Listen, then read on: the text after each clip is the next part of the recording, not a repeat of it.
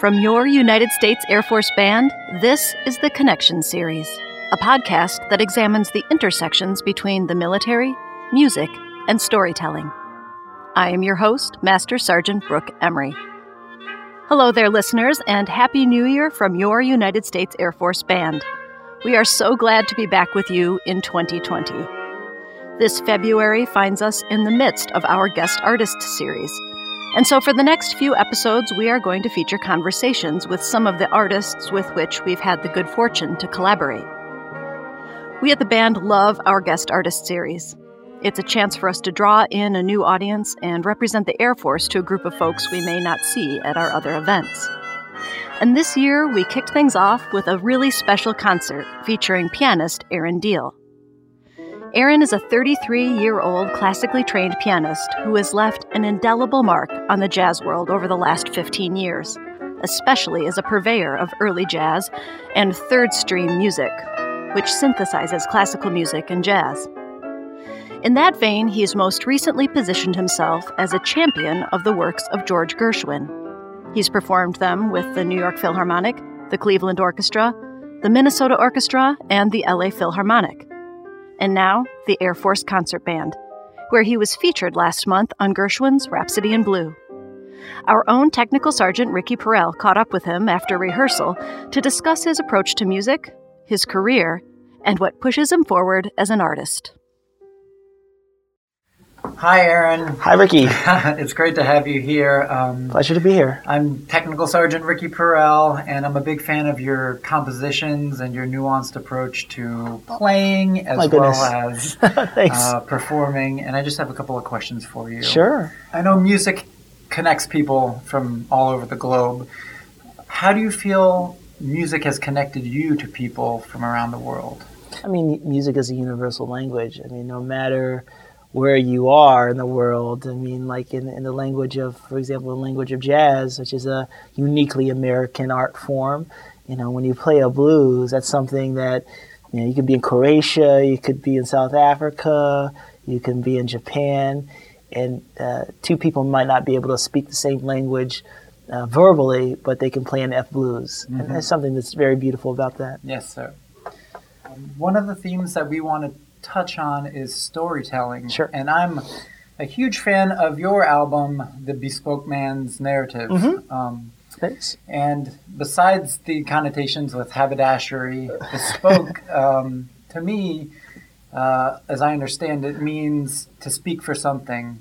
So what were you trying to achieve in terms of storytelling and narrative through that album? I think with any of the work that I do, whether it's my own compositions or compositions of other composers, musicians, I really try to insert my own story and personality into it. And the beautiful thing about jazz music is, you know, that you have a common language, but every person can bring their own unique individual approach to the table. Mm-hmm. And I try to do that. And anytime I perform or write. I love that album. I think Warren Wolf sounds great. Oh, he's amazing. Great. Mr. Green on drums. Yeah. Oh, my goodness. That's one of my favorites.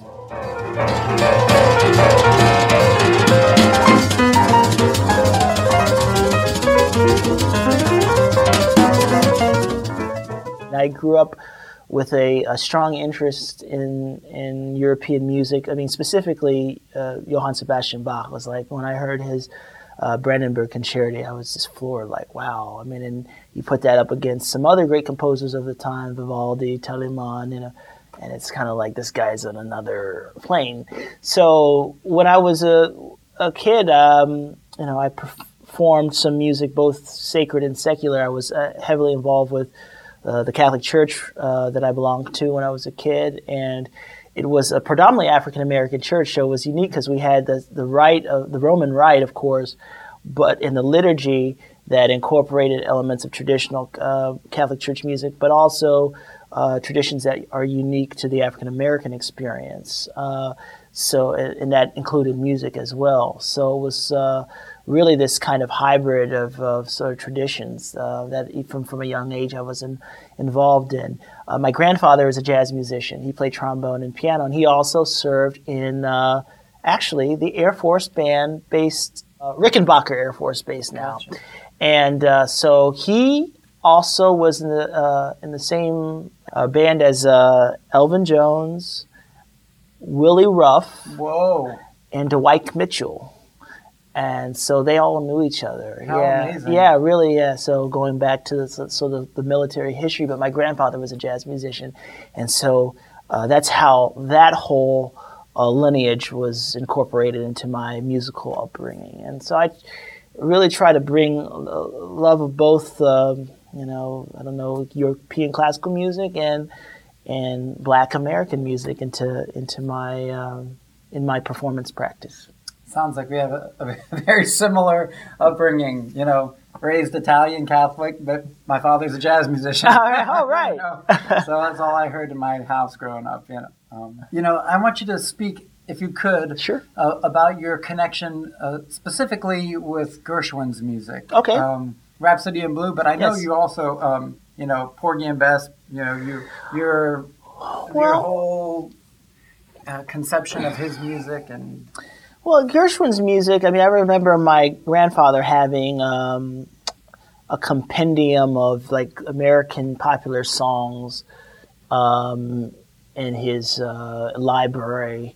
And Gershwin's music, of course, was included a few tunes like The Man I Love or Nice Work If You Can Get It.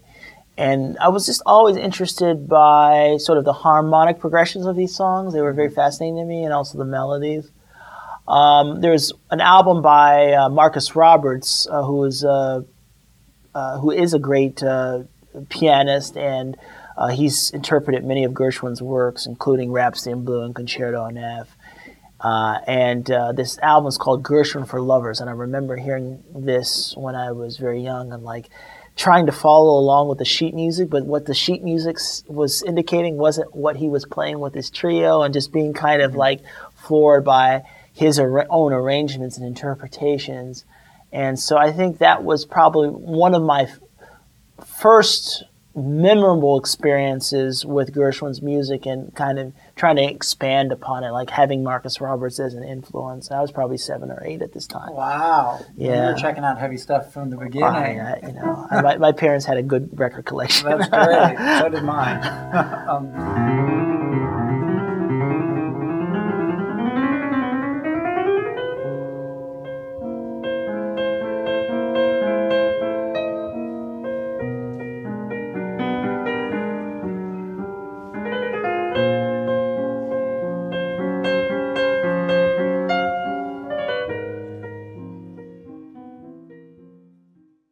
Spoke about Bach, and I know you're a world-class pianist. If you could have a conversation with a pianist or keyboard, professional from the past, from Bach to Oscar Peterson, who would it be, and what would you ask him?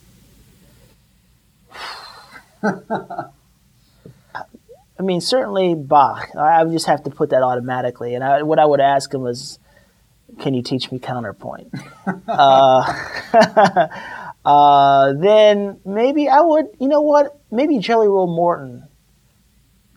Because if you know the Library of Congress recordings of Jelly Roll that Al Lomax did the late 30s, he really gives not only a glimpse into his own music, but a glimpse into an entire lifestyle in New Orleans, and a culture and an oral tradition, and I could just listen to him talk for days.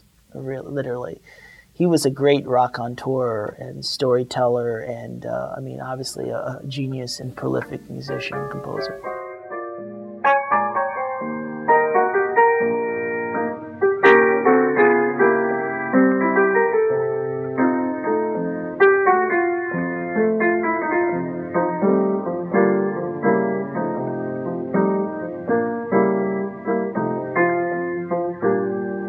Down on the Gulf Coast in 1904, I missed going to the St. Louis Exposition to get in a piano contest, which was won by Alfred Wilson of New Orleans.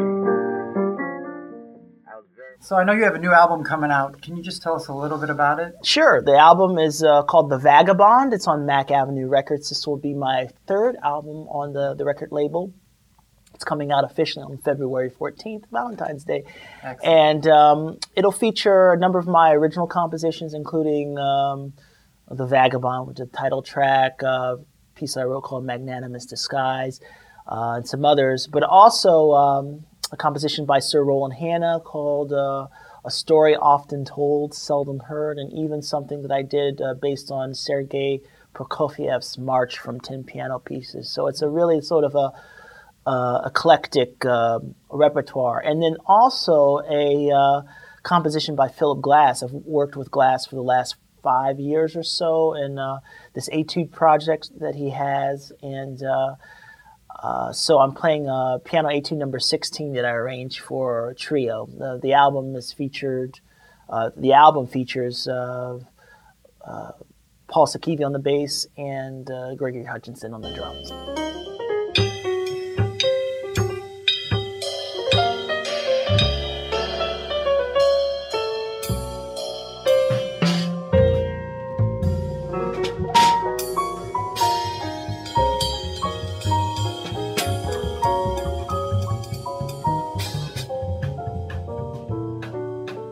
Sounds amazing. Can't wait to check it out. All right. Yeah. Pleasure to be here.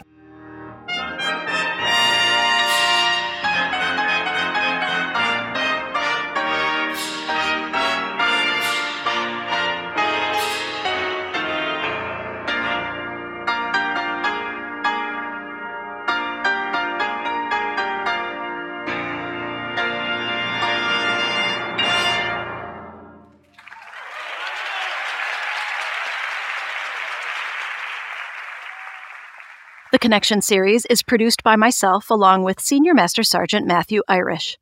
Additional audio assistance was provided by Chief Master Sergeant Dennis Hoffman and Master Sergeants Jim Devon and Mike Hampf.